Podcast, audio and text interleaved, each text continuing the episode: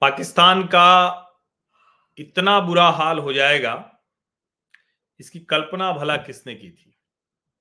हालाँकि पाकिस्तान का बुरा हाल भारत से कटकर एक इस्लामिक मुल्क बनने के पहले दिन से हो गया था।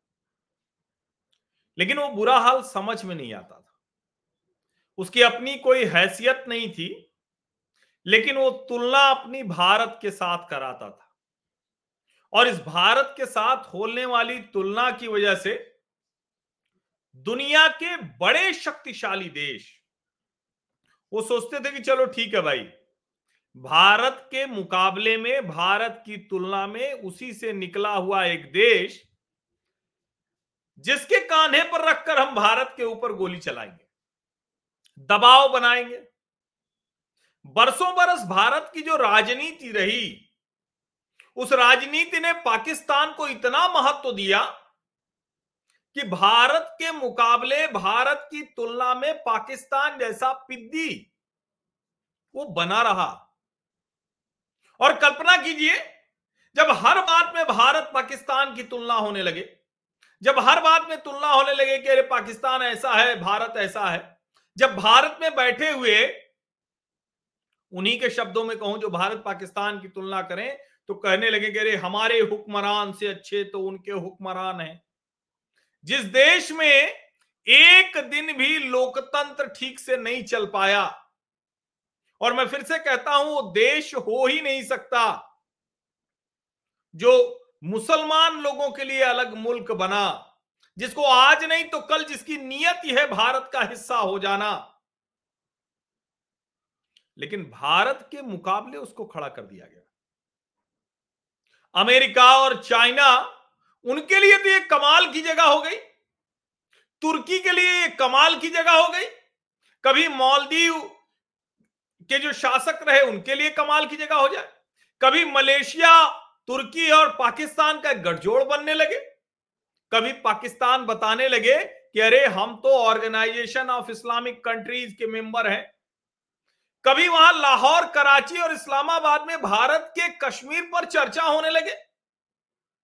कभी लंदन में कश्मीर में किस तरह से लोकतंत्र बनाए रखा जाए, इस पर बात होने लगे? और इस सब में हमेशा भारत की तुलना में पाकिस्तान खड़ा रहा। कमाल हुआ कब? जब भारत और पाकिस्तान की तुलना बंद हो गई।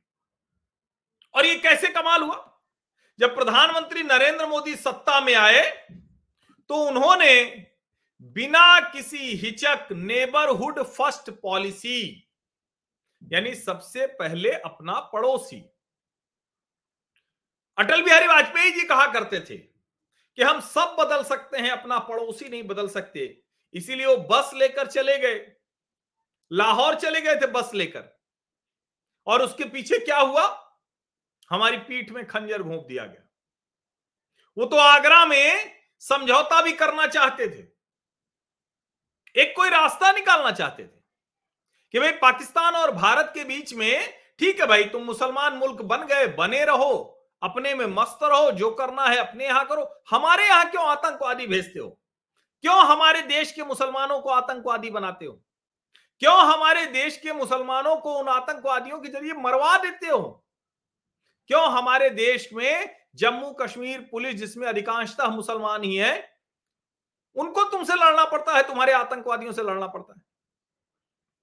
लेकिन ये सब होता रहा, और चीन, अमेरिका ये मौज करते रहे, ईरान मौज करता रहा, दुनिया के दूसरे देश मौज करते रहे, अफ़गानिस्तान अपनी तरह से उसको लेता रहा, और भारत उसमें पिसता रहा। अब भारत पिस नहीं रहा है। क्यों? क्योंकि वो वाली गुंजाइश ही खत्म कर दी कि भारत और पाकिस्तान की तुलना होगी। आज भारत की तुलना होती भी है। तो क्या होती है? कि भारत की तुलना चीन के साथ होती है। भारत की तुलना अमेरिका के साथ होती है। भारत की तुलना दुनिया के हर उस देश के साथ होती है जो दुनिया का अग्रणी देश है। और ये सब हुआ कैसे? हुआ यूँ कि एक तो भारत की सरकार ने सबसे पहले यह बताया कि ये पाकिस्तान, ये आतंकवादी पालता है और आतंकवादी पालेगा तो घर में घुस कर मारेंगे। सर्जिकल स्ट्राइक, जिसको अंग्रेज़ी में इन दो शब्दों से बयान किया जाता है, घर में घुसकर मारना, बराबर सर्जिकल स्ट्राइक। हुई है और हमने जब सर्जिकल स्ट्राइक की तो हमारे ही देश में कुछ लोग जो हुक्मरान वाली पद्धति वाले थे, उन्होंने कहना शुरू किया कि अरे, ऐसा है, वैसा है, ये देखिए, इसका तो सबूत नहीं मिला, प्रमाण नहीं मिला कौआ मरा तो ये हुआ। जबकि वहाँ सैकड़ों मोबाइल जिनके टावर उस वक्त लाइव थे, वो पता चला। इसके अलावा क्या था? एक और तरीका था। कश्मीर की आज़ादी के नाम पर हम लेके रहेंगे आज़ादी। क्या मांगे आज़ादी? इस तरह का जो कम्युनिस्ट और इस्लामिस्ट गठजोड़ था, जो जेएनयू से लेकर और श्रीनगर के लाल चौक तक था, उसको ध्वस्त किया गया। नरेंद्र मोदी, अमित शाह ने 370 को हटा दिया। 370 की आवरण में ये गंदगी, ये जहर, ये विष पल रहा था, फल फूल रहा था और फैल रहा था, बढ़ रहा था। हुआ ये। और जब ये 370 खत्म हुआ तो जो रही सही तुलना थी, वो भी खत्म हो गई। इस बीच एक बार नहीं, कई बार प्रधानमंत्री नरेंद्र मोदी ने कहा, और उनका वो ऐतिहासिक भाषण सबको याद होगा कि आइए लड़ना है तो गरीबी से लड़ते हैं, भुखमरी से लड़ते हैं। 24 करोड़ 80 लाख लोगों को भारत ने पिछले नौ वर्षों में गरीबी से बाहर निकाल लिया। मल्टी डायमेंशनल पावर्टी से वो बाहर आ गए। और पाकिस्तान में क्या हुआ? पाव पाव किलो के एटम बम रखने वाला पाकिस्तान एक पाव आलू के लिए तरस जा रहा है आम पाकिस्तानी। एक पाव आलू के लिए। प्याज, टमाटर तो मुश्किल ही है। ढंग का खाना खाना मुश्किल है। पेट्रोल की कीमतें आसमान छू रही हैं। ये सब कुछ हो रहा है क्योंकि अब उसको जो भारत और पाकिस्तान से तुलना होती थी, वो भारत पाकिस्तान की तुलना बंद हुई तो न चीन, न अमेरिका। डोनाल्ड ट्रंप ने आतंकवाद से लड़ने के नाम पर, आतंकवाद से पीड़ित होने के नाम पर जो ग्रांट दी जाती थी, ग्रांट दी जाती थी, उस ग्रांट को ही रोक दिया। जो एड मिलती थी, मदद मिलती थी, वही रोक दिया। और आपको याद होगा, इमरान खान ने तो बाकायदा अमेरिका की धरती पर जाकर कहा 40 से पचास हज़ार आतंकवादी पाकिस्तान की ज़मीन पर थे। फिर उसके बाद कमाल हुआ, भारत की नीति आक्रामक हुई, कहा, जो भी गुंडा बदमाश है अपराधी है, आतंकवादी है, अगर दूसरे देश की धरती से कुछ कर रहा है तो उसको हम छोड़ेंगे नहीं। कानूनी तरीके से निपटाएँगे, उसी बीच में कुछ अज्ञात बंदूकधारी पैदा हो गए, जो ऐसे भारत विरोधियों को चुन चुन कर मारने लगे। वो लाहौर हो, इस्लामाबाद हो, कराची हो, खैबर पख्तूनवा हो, सिंध हो।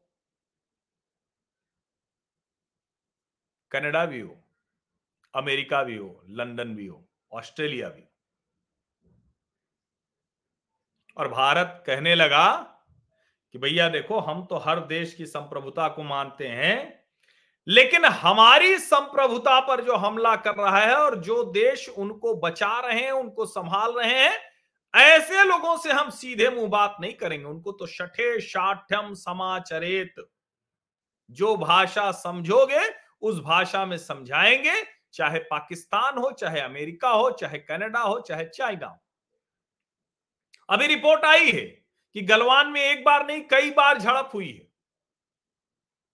चीन में वहाँ के सोशल मीडिया पर हंगामा मच गया जिस तरह से उनके सैनिकों को निपटाया है। समझिए इसको। चीन के सोशल मीडिया पर तबाही मची हुई है। वहाँ का नौजवान कह रहा है कि अरे हमको तो भ्रम था कि हम एक ऐसी सेना है जिसके सामने भारत कहीं टिकता नहीं है। ये तो भारतीय सैनिकों ने हमारे जो पीएलए वाले थे उनको एकदम हड्डियाँ तोड़ दी, उनकी गर्दनें तोड़ दी। पाकिस्तान के साथ एलओसी पर आप किसी तरह की वो गोलीबारी की कोई खबर सुनते हैं क्या? शायद कभी गाहे बगाए बदल गया माहौल, परिवर्तन हो गया है।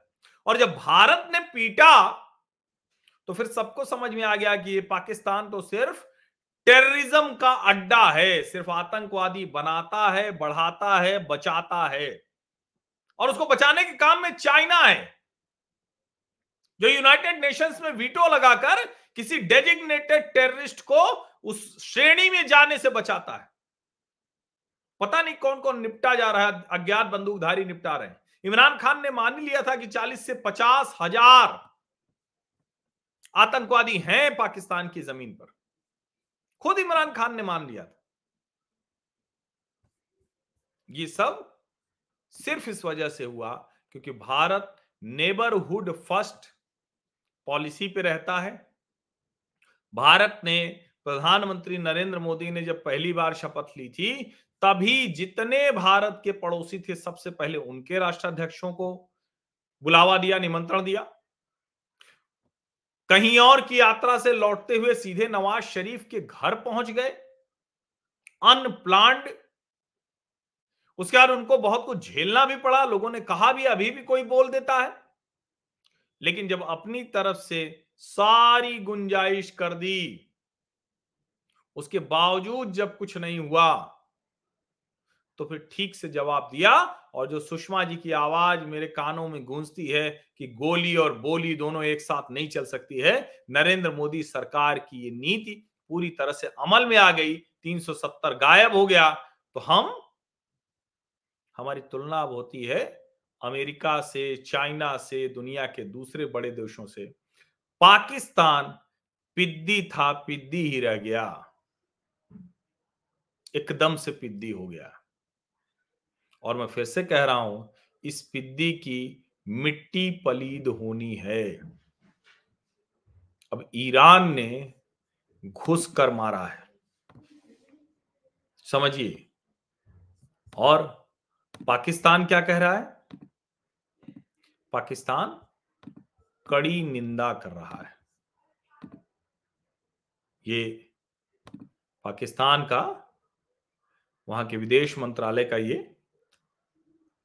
एक तरह से कहें कि उनकी जो पीड़ा है वो दिखती है। Pakistan strong condemnation of the unprovoked violation of its airspace और सोचिए, ये भारत ने नहीं किया है, ईरान ने किया है। Pakistan strongly condemned the unprovoked violation of its airspace by Iran and the strike inside Pakistani territory, which resulted in the death of two innocent children while injuring three girls. This violation of Pakistan's sovereignty is completely unacceptable and can have serious consequences. It is even more concerning that this illegal act has taken place despite the existence of several channels of communication between Pakistan and Iran. Pakistan's strong protest has already been lodged with the concerned senior official in the Iranian Ministry of Foreign Affairs in Tehran. Additionally, the Iranian charge d'affaires has, has been called to the Ministry of Foreign Affairs to convey our strongest condemnation of this blatant violation of Pakistan's sovereignty and the resp- that the responsibility for the consequences will lie squarely with Iran. Pakistan has always said terrorism is a common threat to all countries in the region that requires coordinated action. Such unilateral acts are not in conformity with good neighborly relations and can seriously undermine bilateral trust and confidence. सुन कहा रहा है Iran आपकी। बहुत गुस्सा हो गए, बहुत कड़ी निंदा कर दिए। सुन कहा रहा है? सीएनएन में हेडलाइन छप रही है। Pakistan condemns deadly Iranian missile strikes on its territory as an unprovoked violation. लेकिन सवाल तो यही है कि हर कोई पाकिस्तान को पीट के जा क्यों रहा है? वजह क्या है? सबसे ज़रूरी तो ये समझना है और इसीलिए मैं कह रहा हूँ कि आप इस भारत की जो पॉलिसी है, भारत की जो नीति का बदलाव है, इसको आप ठीक से देखिए, समझिए। कैसे मोदी सरकार की पाकिस्तान को अलग थलग करने की नीति ने ये शानदार काम कर दिखाया है कि हर कोई पाकिस्तान को घर में घुसकर मार रहा है। चीन भी कुछ नहीं बोल पा रहा है। अमेरिका ने भी मदद बंद कर दी है। अफ़गानिस्तान भी दुश्मन हुआ है उसका। कोई उसको पसंद नहीं करता है। पाकिस्तानी पासपोर्ट रखने वाला शक की निगाह से देखा जाता है। पाकिस्तानी पासपोर्ट रखने पर किस तरह से दुनिया के अलग अलग देशों में तलाशी होती है, कैसे लोग देखते हैं रोने लगी थी एक वहाँ की celebrity on air live television पर। पाकिस्तान की ये दशा हो गई। और भारत किस तरह से दुनिया में जो वर्ल्ड ऑर्डर है, बदलता हुआ वर्ल्ड ऑर्डर है, उसमें कैसे एक एक करके सीढ़ियाँ चढ़ता हुआ सबसे आगे जा रहा है, ये भी दुनिया देख रही है। तो कोई अगर कहता है, क्या परिवर्तन हुआ, कैसे परिवर्तन हुआ? तो उसको ये खबरें भी दिखाइए। बाकी अज्ञात बंदूकधारियों को जयराम जी की। जो भी भला काम करे हो तो ठीक ही है। आप सभी का बहुत बहुत धन्यवाद इस चर्चा में शामिल होने के लिए। सब्सक्राइब अवश्य कर लीजिए, नोटिफिकेशन वाली घंटी दबा दीजिए, लाइक का बटन दबा दीजिए। और अधिक से अधिक लोगों तक इसे पहुंचाइए, जो सबसे आवश्यक धन्यवाद।